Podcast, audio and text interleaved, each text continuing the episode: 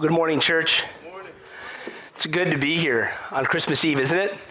One thing better to be if it's Christmas morning, because as Christians, I mean, what's better than celebrating Jesus, right? I mean, I know we like our traditions, but this is a pretty good tradition, huh? We gather because we've been redeemed. So if you're new here this morning, as it's already been said, you're welcome here. We realize that Christmas and Easter are two distinctly religious holidays. Our world hates to admit that, but it is. We're celebrating a person called Jesus who was born, and that's why we celebrate Christmas, and he rose from the dead. It's why we celebrate Easter. And so if you're just kind of inclined to gather with a church on Christmas and Easter, we understand. And we'd encourage you just to keep coming, because this God and Savior that we celebrate at Christmas is worth serving and worshiping all the time. And the body of Christ is a great place to be grounded in worshiping and serving Jesus. And so thank you for being here this morning. It is a true joy to gather to worship our King, because that's who he is. We're not worshiping a baby in a manger. We're worshiping the King of Kings and the Lord of Lords. His name is Jesus. If you have your Bible, go ahead and turn to Luke chapter 2 this morning. As Daniel already read for us, we're going to be in Luke 2, verses 8 through 20. As you turn there, life is full of significant questions. Maybe you're in a period of questioning right now. We just went through the questioning of, should we sell a house and buy a house? It's a lot. It's a big deal. If you're bought and sold a house, you kind of wonder, like, is this going to ruin us financially, you know? Maybe some of you have been there. You've made what you thought were wise decisions, ended up not being a good decision because the market crashed. And you're like, oh, wow, we're stuck, right? So buying and selling a house could be a big decision. Maybe you're a young person and you're thinking about, should I go to college or not? If I go to college, where should I go to college? You know, that could determine my career in the future. It could determine who I marry potentially. Big life decisions wrapped up in going to school. Or maybe for some of you, it's just, should I get married? Should I not get married? I was talking to a brother earlier this week and he just said, marriages fall apart. And I get it, right? They fall apart. Apart from Jesus and his grace, I'm not very lovely. I'm going to destroy my marriage apart from Jesus, so maybe I shouldn't get married. And so these major decisions that face us all the time. And life is full of these significant questions. And yet there's one question that haunts mankind. It is the question that drives every religious system on the face of the planet. It's the question that causes humanity to be terrified of death. As I mentioned last week, talking to Brother Doug, he had a friend who passed away, and we don't even talk about funerals anymore. We talk about celebrations of life because we're terrified of death. We don't know what to do with death. This question that just wrecks the planet, if you will, is how can I be at peace with God? How can I be at peace with God? That's what everybody really wants to know. Deep down inside, I want peace. So for some people, they chase peace through materialism. If I just get that status, I'll be okay. I'll be at peace. Life will be calm. And it looks like the god of materialism. For others, it's, I'm going to be the most religiously devout person. I'm going to be sincere and genuine, and I'll be at peace with God. Have you met people that are more religious than you but worshiping false gods? I mean, they go to church every day, maybe. They do their sacrifices and penance and Hail Marys and whatever system they're in, they do it. And it's like, I will have peace with God. I'm going to do it. I'm going to get there on my own. How can we have peace with God? And really the story of Christmas answers this daunting question. How can we have peace with God? And that's, I think, the heart of Luke 2. So let's read it again together. I know we've already read it once, but it's worth reading again. And in the same region, there were shepherds out in the field keeping watch over their flock by night, and an angel of the Lord appeared to them, and the glory of the Lord shone around them, and they were filled with fear. And the angel said to them, "Fear not, for behold, I bring you good news of great joy, that shall be for all people. For unto you is born this day in the city of David a Savior, who is Christ the Lord. And this will be a sign for you. You will find the baby wrapped in swaddling clothes and lying in a manger." And suddenly there was with the angel a multitude of heavenly hosts praising God and saying, "Glory to God in the highest, and on earth peace with those with whom he is pleased." When the angels went away, from them into heaven, the shepherds said to one another, "Let us go over to Bethlehem and see this thing that has happened, which the Lord has made known to us." And they went with haste, and they found Mary and Joseph and the baby lying in a manger. And when they saw it, they made known the saying that had been told to them concerning the child. And all who heard it wondered at what the shepherds told them. But Mary treasured these things up in her heart, pondering them. And the shepherds returned, glorifying and praising God for all they had seen and heard, as it had been told to them. Father in heaven, would you open our eyes this morning? Would you draw us in once again? Father, for some of us, this is the umpteen thousandth time we've heard your word proclaimed. Oh, may it not be boring this morning. May we not have this ho-hum mentality as we approach the scriptures, but might we be drawn in by the very glory of God revealed in the word? And would we once again come away in awe of you? And Father, for those here this morning that may not know you, would you open their eyes like you opened the shepherds in this passage and burst on the scene? And may they know Christ this morning. So Father, do a work, we pray, through the power of your word. You have promised to bless it like rain that falls from heaven. Oh, would you work this morning, we pray. In Christ's name, amen. This morning, I think the big idea, the main point that I think God wants us to grab a hold of this morning is this. Because the Savior has been born, peace with God is possible. Because the Savior's been born, peace with God is possible. So let's jump into this. Luke chapter 2, verse 8. Here we have something that as you're reading through the Bible, you may just skip over it. We're so accustomed to shepherds. You know, it's just like they show up on your mantle for a month at Christmas. You know, they've got these little funny stick things with a hook. You don't know why they carry it, but they do. They're wearing long dress things. We're just like, yeah, whatever, shepherds, Christmas. It's kind of like, you know, a chicken and an egg. Well, let's think about it for a minute. We have here what I believe is an extremely ordinary audience. Look at this verse, and in the same region, the region of Bethlehem, that's the first 7 verses of Luke 2. In the same region, there were shepherds out in the field, keeping watch over their flock. What we have here in the 21st century America, we've romanticized shepherds. We've made them these cute little figurines that you buy at the Christian bookstore. We've made them kind of like, ooh, these special guys that lived out in the field with cuddly little sheep. Actually, the shepherds were kind of the lowest class of society. If you're familiar with Indian culture, they have a caste system. And there are castes that you would like to be a part of and castes you don't want to be a part of. The shepherds would be a caste system you don't want to be a part of. They were the low end of civilization, if you will. They were the guys who were poorer than poor. They lived out with their animals 24/7, 365.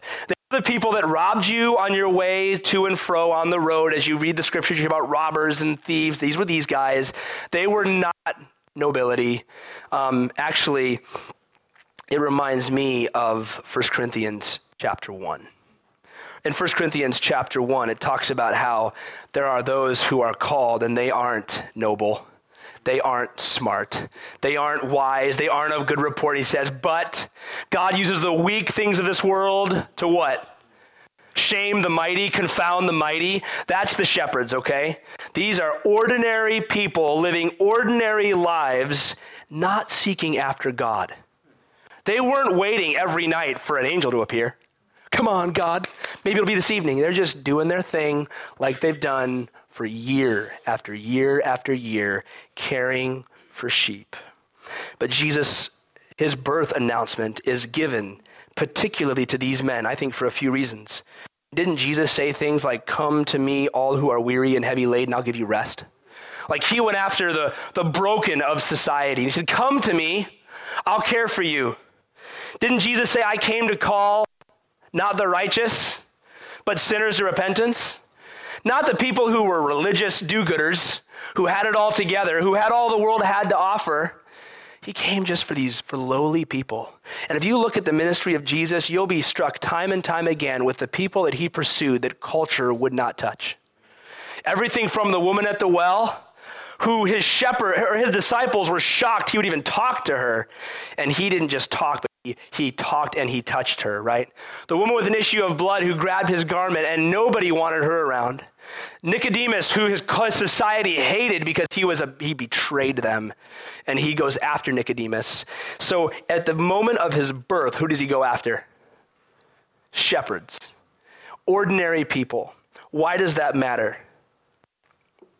Because I think it's really good news he came after ordinary people, because we're pretty ordinary. We don't believe in some idea like certain religions that we're like the elite. We're the special ones. We've arrived because we have a certain mental knowledge that we've gained. We're smarter. This is what the Gnostics believed. We have a greater intellect. We're like, we're just sinners. Just real broken people, real ordinary people who mess up our lives all the time because we go our own way. And Jesus steps in and he calls us. He shows up on the scene like he shows up to the shepherds, ordinary people. And this morning, I hope that you see yourself as ordinary, because when you see yourself as ordinary, you are now ready to receive grace. When you see yourself as special, maybe so special that God's blessed to have you as his. People think that. I mean, God, you're really, you know what? You're blessed that I'm yours. I mean, I'm going to do great things for you. That's not the heart here in Luke 2. It is ordinary people, an ordinary audience. And as we dive into this passage, don't forget that the shepherds it wasn't an accident God chose to reveal himself, right, that night. He could have gone to the nobility of Bethlehem, but he went to people without a home, living in the field with their sheep, and he appeared to them. And he made known the greatest announcement in the history of the world to ordinary people. So we have an ordinary audience. But the second thing we see, and really the most significant thing in this passage, is we have an extraordinary announcement. This is the most extraordinary announcement you could even dream up. This is one of those scenes that if you would want to drop yourself into a passage of the Bible to experience it, this might be in the top 5. This would be one of those, I wish I was there when all this went down. When the angels appeared, when the heavens were filled, when there's the singing of angelic beings, like if that was me, man, I'd believe. Kind of how we would see this passage, an extraordinary announcement. So let's break it down together. Verse 9, an angel of the Lord appeared to them, and the glory of the Lord shone around them, and they were filled with fear. This angel's been pretty busy, okay? He's gone to Mary. He's gone to Joseph. He's gone to Elizabeth. He's gone to Zechariah. I mean, this angel has been a part of the birth of Christ. The angel of the Lord appearing over and over and over to testify the veracity, truthfulness that the Messiah is coming. I mean, this is a pretty crazy story. We take it as just, yeah, of course Jesus was born. But you're talking about a virgin who gives birth. This is pretty crazy stuff. This is like what you'd see in the tabloid. And you'd walk by and say, what an idiot. And we believe it, folks. We believe what the Jews say is foolishness, right? What the world says, that's not possible. Even in Jesus' own day, they didn't believe it. What was the accusation? We weren't born of immorality like you. His own people didn't believe the account that we're reading here today. So the angel would come over and over to various players in this glorious puzzle and say, it's true. The Messiah has come. Everything you see and hear is true. But what accompanies the angel is where I want to take a moment to ponder this morning. The glory of the Lord shone around them. The glory of God, very simply put, is the visible awesomeness of God, the visible presence of God. All that God is summed up, and you can see it on display. The glory of God. So don't be confused here. This isn't some mystic thing. This isn't something that shows up casually. This is something that in the scriptures, when the glory of God appears, it was all that God is appearing in a visible form that would literally blow you away. Let's look at this in a few places. Moses on the mountain, Exodus 24:16. If you have a Bible, go ahead and turn back there. I want you to see these passages. Exodus 24 and verse 16. This is Moses, Mount Sinai, the people of Israel. They've watched the Red Sea be parted, okay? That's a pretty cool thing. They've watched the 10 plagues in Israel. That's pretty awe-inspiring, would you believe?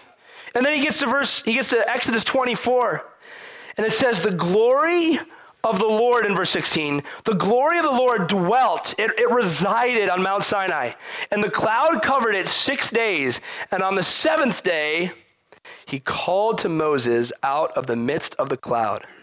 In verse 17, now the appearance of the glory of the Lord was like a devouring fire on the top of the mountain in sight of the people of Israel. And do you remember what happened? The people said, Moses, we ain't going, you go. We're not getting close to that.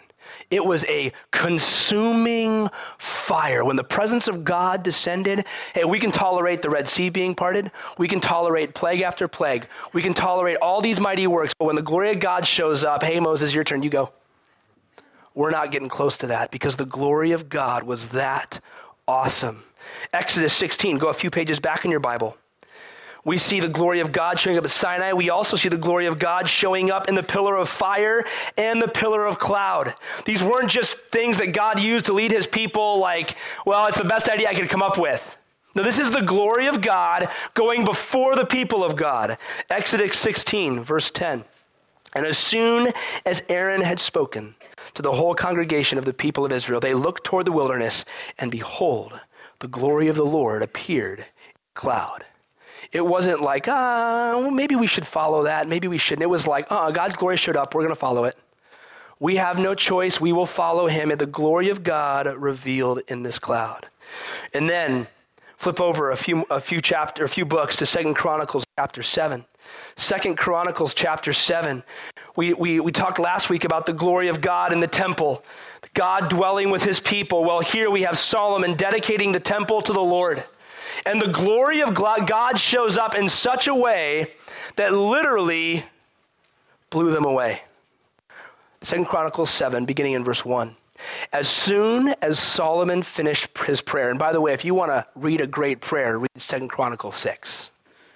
As soon as he finished praying, fire came down from heaven and consumed the burnt offering and the sacrifices, and the glory of the Lord filled the temple, and the priests could not enter the house of the Lord because the glory of the Lord filled the Lord's house. And when all the people saw the fire come down and the glory of the Lord on the temple, they bowed down with their faces to the ground on the pavement and worshiped and gave thanks to the Lord, saying, for he is good, for his steadfast love endures forever.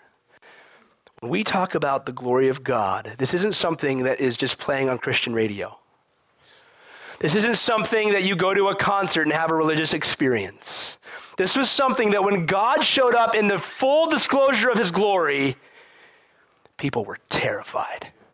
They literally would fall on their faces or run in fear. It was not a question of an emotional experience. It was all who there went, wow. We're in the presence of God. We don't belong here. Let's leave. Or like you see in 2 Chronicles, let's worship him. That's the glory of God. And it was dwelling with his people. But when you get to the book of Ezekiel, this is important. So don't think, this is Christmas, Pastor Justin, what are you doing? This is really important stuff. You get to Ezekiel chapter 9. And in Ezekiel chapter 9, flip over there quick. After Lamentations, Ezekiel chapter 9, I believe it's verse 3. This happens over and over in the book of Ezekiel. Now, we're talking about the Holy of Holies. Remember 2 Chronicles chapter 7? The glory of God fills the temple, dwells in the Holy of Holies, the permanent residence of God with his people. A few hundred years later, you get to Ezekiel 9, and listen to what it says. Verse 3, now the glory of the God of Israel had gone up from the cherub. The cherubs were the angels on top of the Ark of the Covenant, where the glory of God dwelled. The glory goes up from the cherub on which it rested to the threshold of the house. It goes to the door. And it called to the man clothed in linen who had writing case in his waist, one of the priests. That theme is repeated and it's saying the glory of God went from where it belonged in the Holy of Holies, and it went up and it left. In the book of Ezekiel, you see the glory of God departs from the people of Israel. And brothers and sisters, as best we can tell, based on written revelation from God, the glory of God didn't show up for 700 years. God did not dwell with his people. Remember last week? God wanted to Emmanuel with his people. He wanted to dwell with them. The glory of God was key to that. He dwelled with his people. He didn't dwell with his people for 700 years. And then we get to Luke 2. And these ordinary people out in the field with their sheep, an angel shows up, and what happens? The glory of God comes back. The glory of God explodes before these ordinary men. And it was like, whoa, we've heard stories of this story. We've heard of way back in the day, 1,000 years ago when the glory of God came to the table. But now it's happening to us. The glory of the Lord accompanied the birth of the Messiah because God was coming back to dwell with his people. And look at what the shepherds did. This is just priceless. The grammar here literally says, they feared a great fear. They wanted to die. They were so terrified. They were like, we're done. Like an Isaiah 6 moment, just fall over and die. Woe is me. I've seen the glory of God and I am scared to death. Not figuratively, but literally, they feared a great fear. I know we sang Silent Night, but this was not a silent night for the shepherds.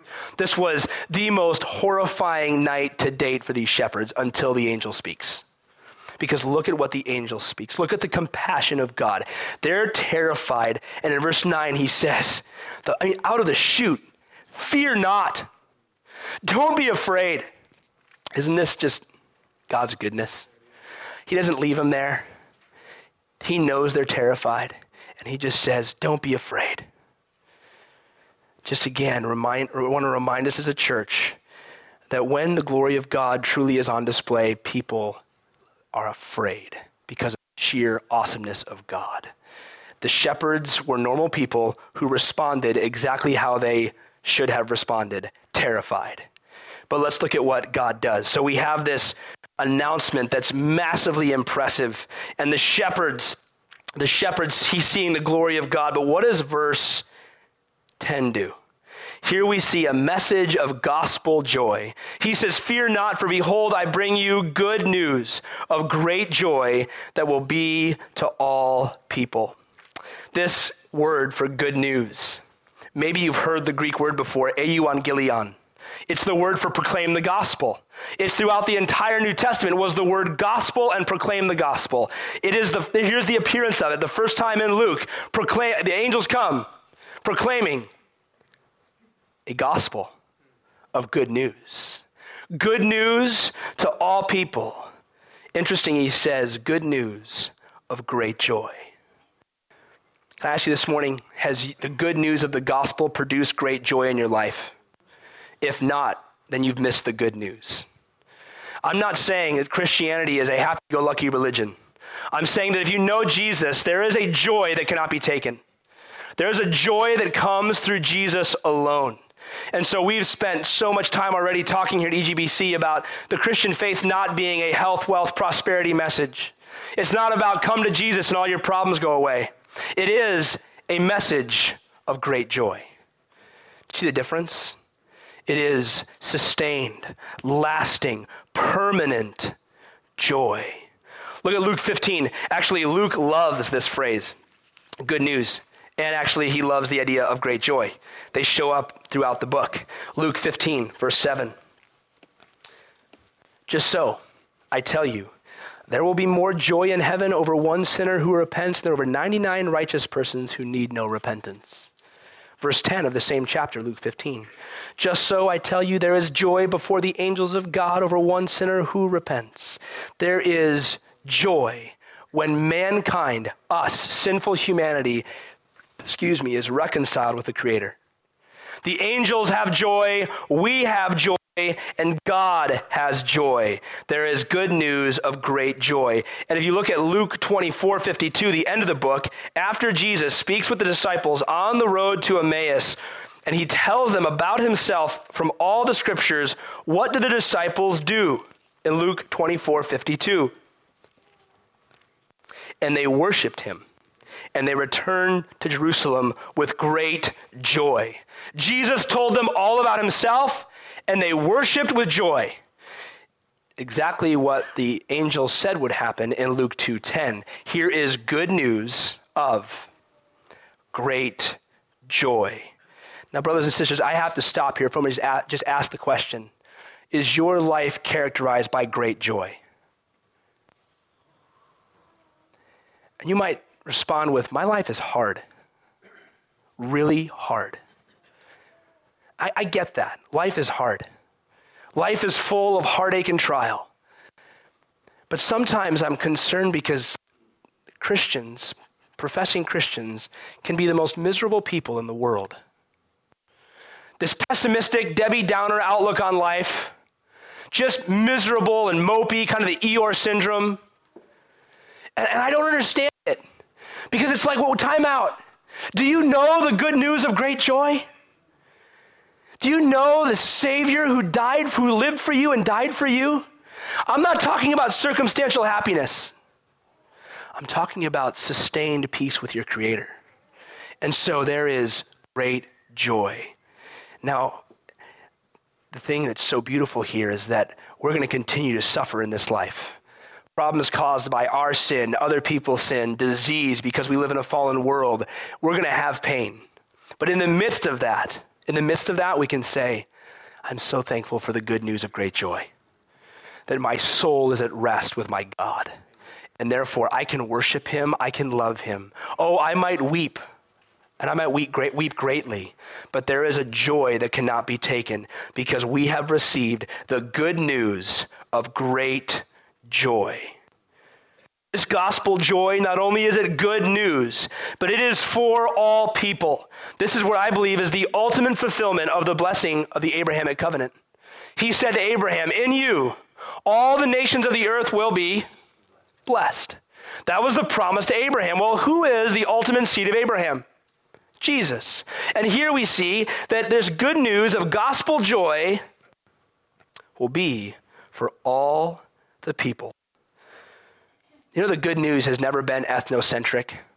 God chose a people called the Israelites, but if you read the book of Leviticus, he made plenty of room for the nations. He had all these rules of, hey, Jews, you live this way, but if a foreigner comes, here's how they become one of the people of God. Why did God do that? Because he's always been about bringing in the nations. Why did Jonah, I'm excited one day to preach Jonah here, but why did Jonah get so ticked at God? It wasn't what VeggieTales says. Don't get your theology from there, okay?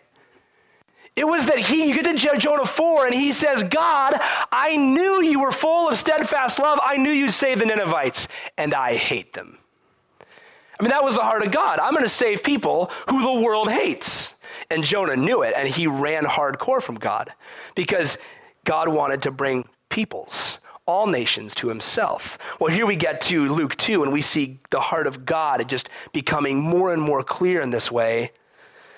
This is not a ethnocentric Jewish religion. It's an all nations. All nations and all peoples can receive the good news of great joy.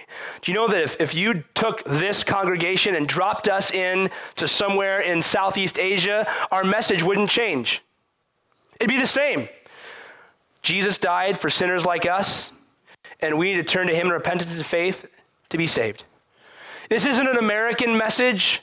This isn't a Elk Grovian message, right? This is a global message of the gospel. Good news, great joy to all peoples. This message is one of gospel joy that must be proclaimed. Well, look at what he says. He goes on.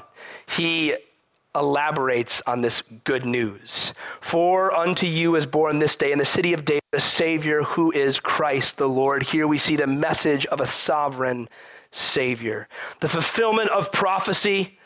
To you is born this day in the city of David, Psalm 89, 3 and 4, the Lion of David, Micah 5, 2, the little town of Bethlehem. You will know the King will come from you. Do you know what's interesting? Look at the very first few words of verse 11 in your Bible. It literally translates, "For you is born." This is a direct address from God to the shepherds. For you is born today a Savior. Do you get the personal nature of the gospel here? He actually is God speaking through the angel to the shepherds. He says, hey guys, you need a Savior. Guess what? He's born today. And so we read this thousands of years later, and you can put your name in this context. To you, for you is born a Savior. His name is Jesus. His name is Christ the Lord. This is not some out there Savior. This is not a, if you need him. This is a, he was born for you. And the shepherds absolutely got it. The promised one, he says, to you in the city of David, a Savior who is Christ the Lord. It's interesting that he talks about a Savior. Do you know why? Have you ever thought about why would he use the word Savior? Maybe because we need one. I mean, these are the simple things that when you read your Bible, you just read over. But why would he say, for to you in Bethlehem is a Savior? Because it screams what we desperately need. It screams, you can't save yourself. I mean, have you been a part of a religious system maybe before you came to Jesus that said essentially this? Do all the good things you need to do, and when you can't do enough, Jesus helps you out. That's the message of so many pseudo-Christian religions. Go to church, be good, take communion, do your prayers, do whatever, be worthy of the temple, whatever that religion teaches. Oh, and by the way, when you're not quite good enough, the Savior will step in and help you. That's not the message of the cross. It is, hey, you know what? You can do nothing righteous. You're not basically good. And you need a Savior. His name is Jesus. And that should just cause us to pause and worship him this week. A Savior was born. Not just a generic any old Savior, but a Savior that I desperately needed. And his name is Jesus. So the promised one, the Savior who is Christ. The word Christ is actually, not to go into crazy detail, but Christ and Messiah are the same thing in different languages. Christ and Messiah. Messiah means the promised one. So he says the Savior who is the promised one. The promised one who has been throughout the entire Old Testament.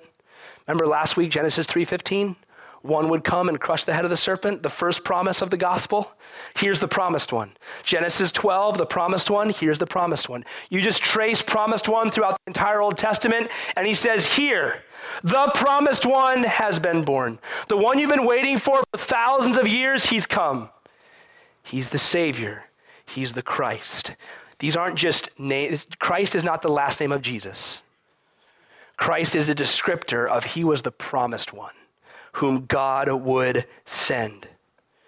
And he is the Lord. I love this. Who is Christ the Lord? This is a combination of titles that's very unique.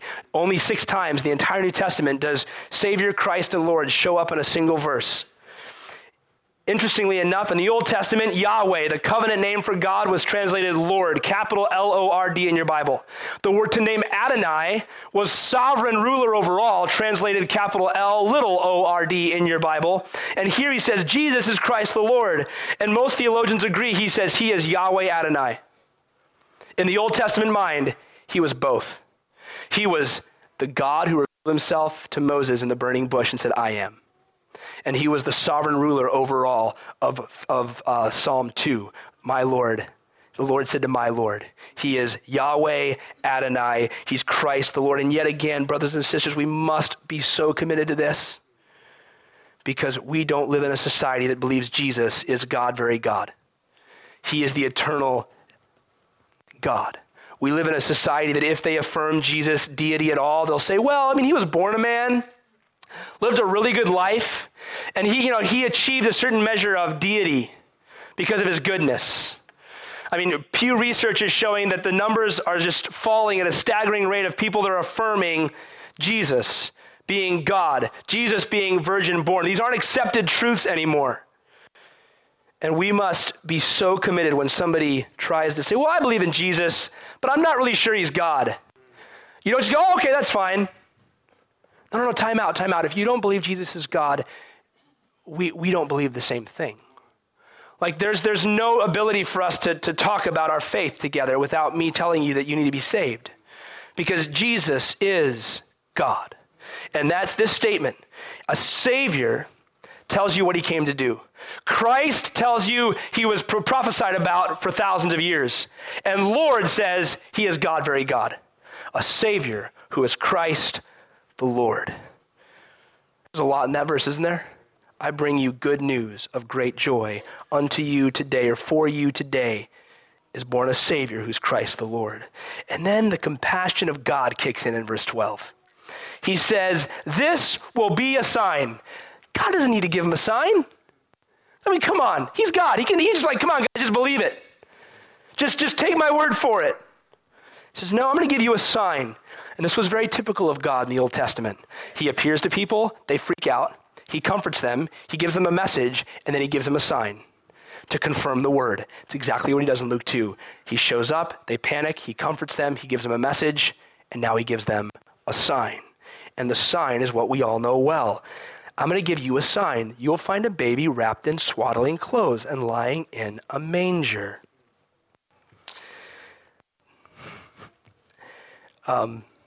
This sign just demonstrates the nature of our Redeemer. After that announcement, can you just imagine with me for a moment? You're out there, you see the most glorious thing you'll ever behold in your life. Where are you gonna go look for this baby? Where'd you go look? I mean, you're gonna be like, okay, he's gotta be somewhere awesome. I mean, I just saw the most crazy thing that a human mind could ever see. This baby, who's God, very God, he got to be like in the Taj Mahal. I mean, he is the grandest one who's ever been born. Are you tracking with me? Like, that's what should be happening in your mind. When the Bible does these sharp left turns, you should be like, time out. That doesn't make sense. Why did God do that? Because we should be thinking they're going to go to the best palace in Bethlehem to see where this Christ child is. And that's not what happens at all, because the sign demonstrates the nature of the Redeemer. This Messiah was born in a room with animals and died between two robbers. He was the King of Kings who lived the most pathetic life you could ever imagine.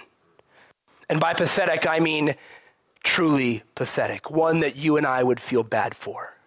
Imagine with me for a moment. Imagine with me, somebody sends, we support a missionary in Cambodia as a church. Let's say he sends us a letter asking for support, because that's a reality in his needs. And he shows us pictures of babies born in barns, lying in feeding troughs, wrapped in rags. And he says, would you please help us? Anybody's heart moved? Okay, I want to help because, I mean, that baby's going to die before they hit 2 days old. They're exposed to disease. It's disgusting. This is not a Hallmark card, folks.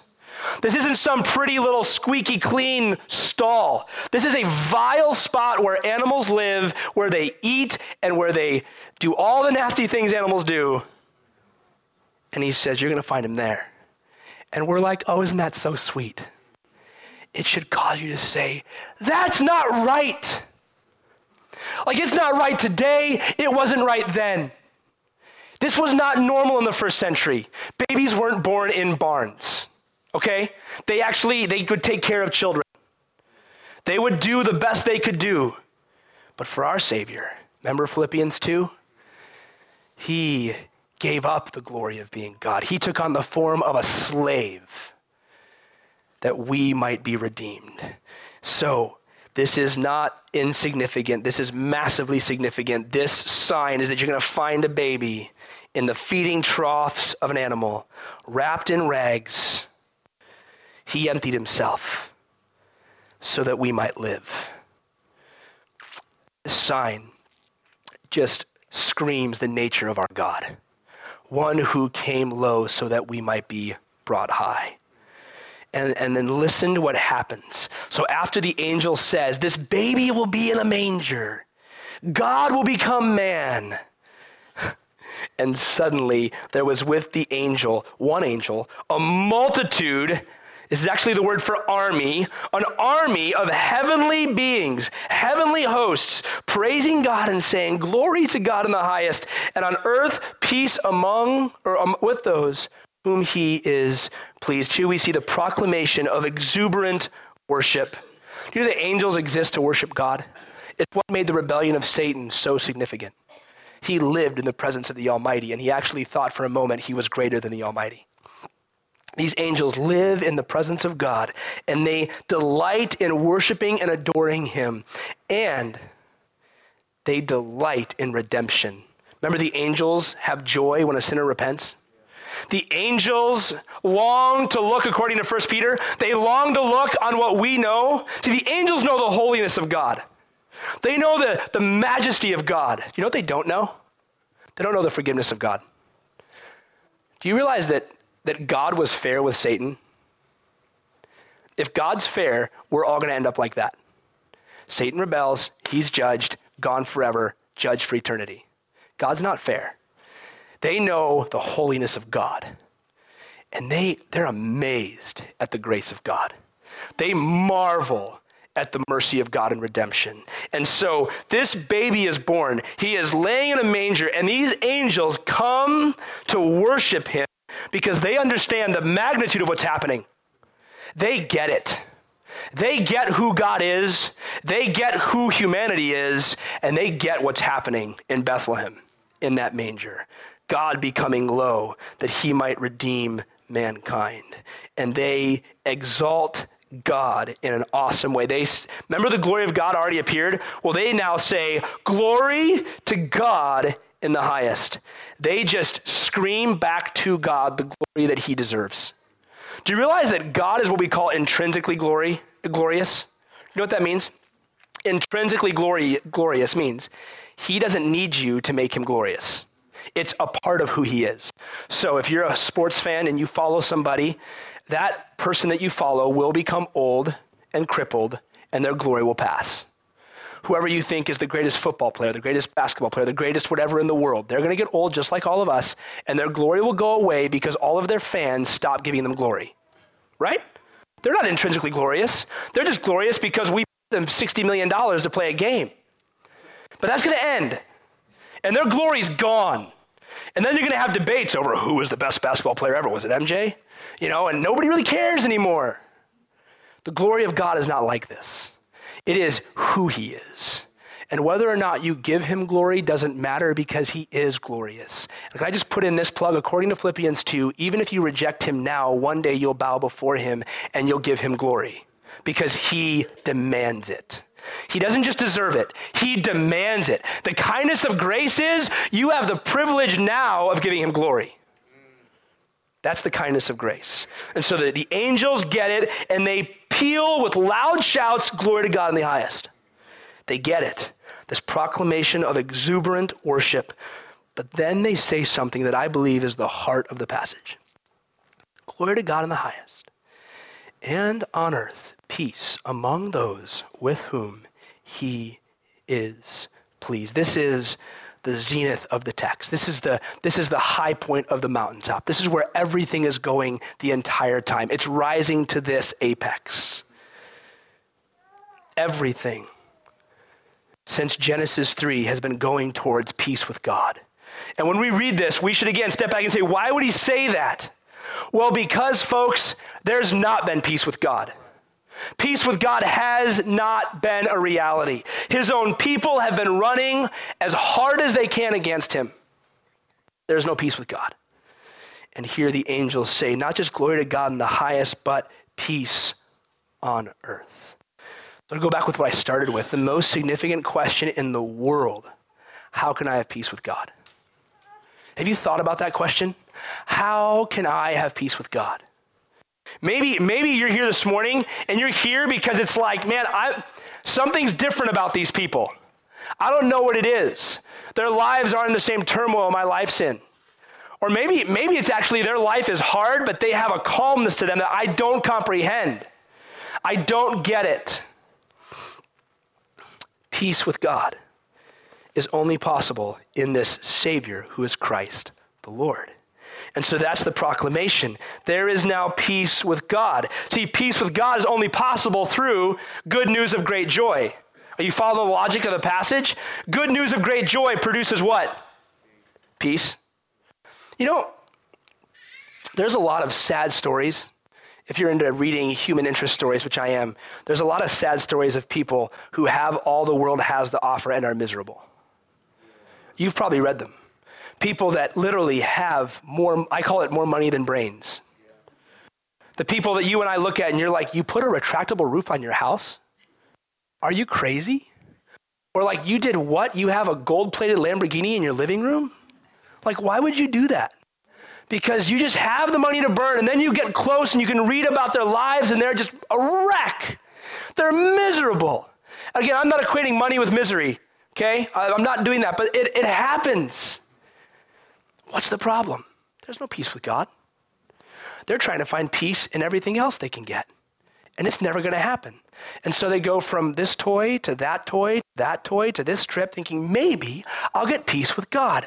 Or even we today in our society, we just say, I want peace with myself, which is a nice way of saying, you know, you've offended a holy God and you want peace with him and you can't get it.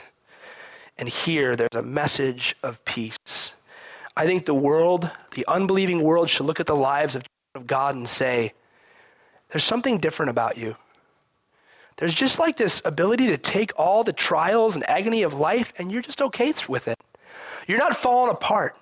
You're not whatever is happening in their life, because there's peace with God through the good news of great joy. It's interesting though what he says. He doesn't give us universal peace.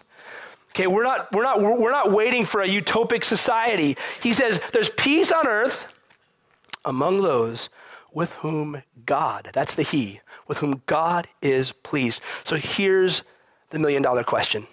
How do you get peace with that God? That's the question that Christmas answers.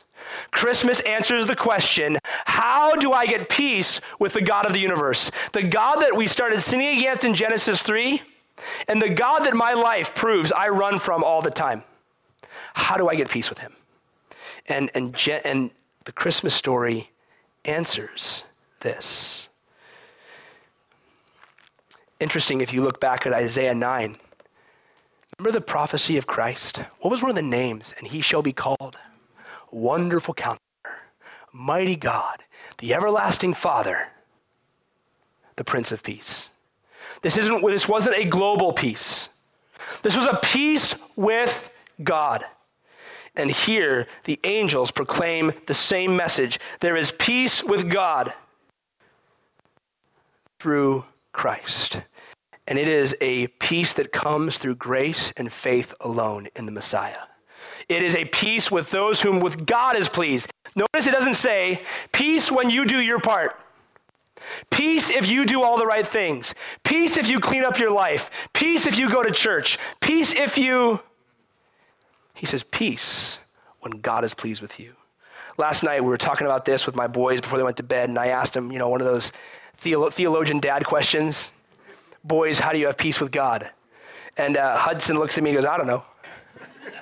You know, just very, I don't know, I have no idea, Dad. That's a deep question. Let's go to bed.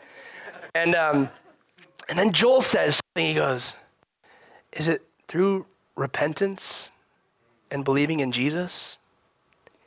Yes. That's it. And if you're here this morning and that's not been your story, then you don't have peace with God. There is only one way to have peace with God, and it's coming to God and saying, this Savior, this Christ who is the Lord, I am going to turn from my ways and run after him. I'm going to stop living for myself, thinking I can achieve peace and other things, and I will turn to Christ alone, and you can know peace with God. I would just plead with you this morning that if you're here and you're like, I have no clue what that looks like. I have never had peace with God. You could have peace with God today. You could turn to the Savior and say, I'm done. And the one who brings peace, I want to live for him. I want to follow him. I want him to be my Savior. So there is this extraordinary announcement to very ordinary people. But look at how the passage finishes. The angels leave, verse 15. They depart, they go to heaven. And the shepherds said to one another, let's go over to Bethlehem. Duh. Yeah, let's go to Bethlehem, like right now. Let's go, let's run. They go with haste to Bethlehem to see this thing that's happened. God made it known to us. We want to go check it out. Here we just see verse 15 and 16, the immediacy of obedience. They ran hard. God gripped them. It was like, I'm done. I'm leaving my sheep. I'm gone. I'm out of here. You ever have that moment in your life where God gripped your soul and it was like, I'm done. I'm seeking you. To the degree that people said, hey, what are you doing? You're leaving your sheep. It's okay. They'll be fine. I got to go. I got to go obey what I've just seen and heard. And that's what 2 Corinthians 4 says, the God of this world blinds the minds of unbelievers from seeing the light of the gospel of the glory of Christ. If you're a child of God today, there was a point in time where the gospel of the glory of Christ blew up in your heart. And everything changed. You went from being happy in darkness to saying, oh my goodness, I don't even know who that was anymore. I am not the same person. If anybody's in Christ, he's a new creation. The old has passed away. The new has come. I'm not that same guy. I'm not that same girl. Like, wow, the glory of God showed up and I am brand new. Again, if that's not happened to you, if you don't look at your life and say, God did something and he transformed me, then do you know him? Because when the shepherds heard and saw, their response was immediate and wholehearted. They went with haste after what they had heard and saw. And then in verse 17, I love it. They go, they see Mary and Joseph and the baby. And when they saw it, they made known. They immediately proclaimed.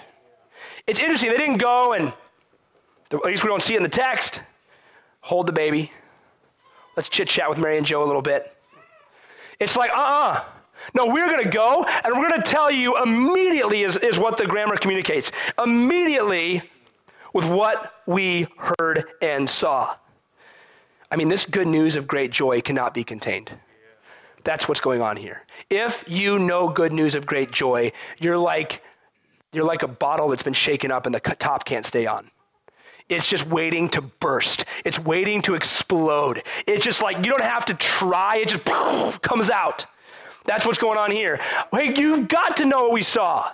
You've got to know what God has done. The thought that you would be anything else is foreign to the scriptures. When God radically changes a person, they want to proclaim good news. I mean, of course, I'm sure there's nobody here, but people that love bad news, they just love to, oh, did you hear? And then we make it all Christian with things like, hey, would you pray for so-and-so? And then we tell them about it. That happens. But then there's the good news people. You just hear something so great. Like, I got to tell you. And have you ever told a stranger good news and they just don't care? I mean, it's just like they could care less. And you're like, oh man, this just happened to me. And they're like, why are you? It was like my wife, the night we got engaged, I was in the bathroom at Starbucks and she's just like, telling the barista all about the engagement that just happened. He didn't care. Like, he just was like, yeah, whatever, lady, I'm just, here's your coffee. And he didn't ask for that information. She just, told them all of what just happened. This good news of great joy just comes out. It's what blows out of your soul because you have been changed. And it's interesting when people heard it, how they responded. It says, and all who heard it. So we can conclude from this that there was more people there than just the shepherds and Mary and Joseph. We don't know who all was, but the reality is, again, a baby being born in an outdoor stable with animals is not common. Okay, and you're in a society where people don't drive by at 50 miles an hour. They're walking everywhere. And they're riding their animals by. Or they're bringing their animals by for a drink. And it's like, oh my goodness, there's a baby laying in the feeding trough. Like, there's people around. And they come in, and these shepherds just proclaim to whoever's there what they've seen and heard. And there's some who wondered. This is kind of like the people that would just go, oh, that is so interesting. You're crazy. You saw what? I mean, come on, really? You want us to believe that angels talked to you, the night sky blew up, and like they screamed and said, glory to God in the highest? Maybe there were some who wondered with an intrigue. Huh. That's interesting. I don't know. That just sounds, I got to think about that more. There was the wondering, and that's kind of what people do today. Maybe that's even where you're at this morning. You're wondering. Ah, man, this whole Jesus manger baby thing, virgin at giving birth, you know, Jesus coming to die. I don't know. You're wondering. But the response of Mary is distinctly contrasted. Some wondered, but Mary, she treasured up these things, pondering them in her heart. Some will wonder, but brothers and sisters, some will treasure Christ. Some will come to him and say, oh, I am done trying to obtain peace with God. I'm done living for myself. Oh, I'm going to treasure this Savior who is Christ the Lord. And Mary treasures Christ. And you might say, well, it was easy for her. Not really. Yeah, she was virgin. She knew she conceived being a virgin. She also knew that God had pretty much wrecked her life. Her husband almost left her. Everybody didn't believe her. So now she's going to be accused her entire existence of being something she's not because she walked by faith. She didn't have to believe, folks.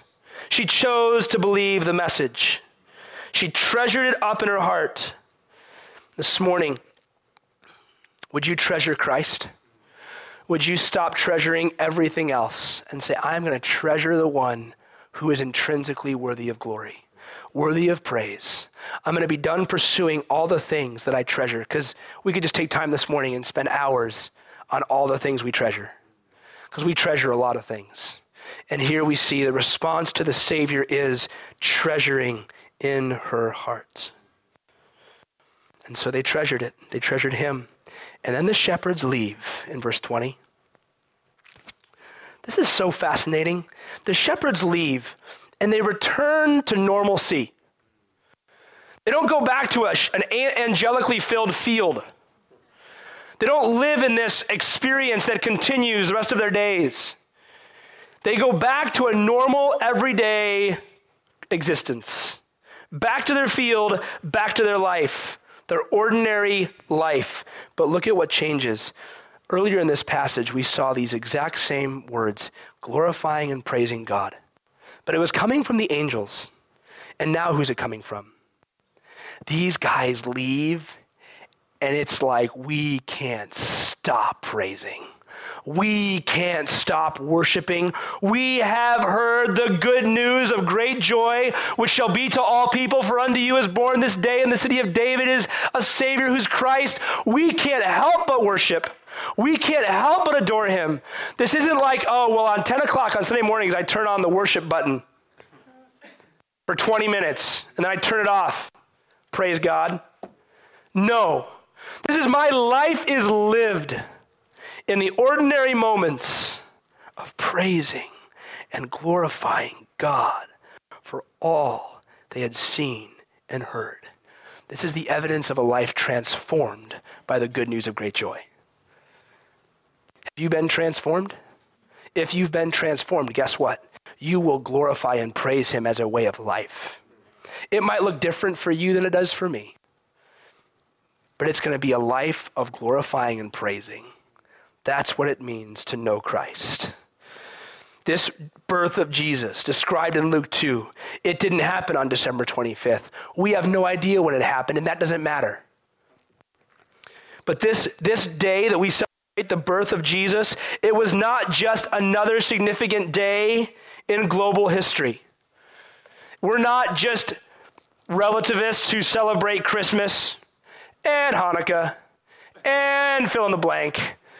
I'm not bashing other religious systems. I'm just saying we're not one among equals. This isn't like, well, we just want to love everybody, so we do Christmas, they do Kwanzaa.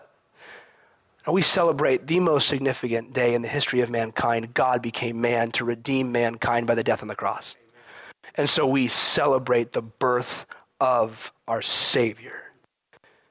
This isn't a nostalgic story of pretty little manger scenes and angels hovering over a field. This is the grand theme of Scripture. Peace with God that's not possible because of sin is now possible in this person called the Christ child. This is where God has been going since the beginning of time.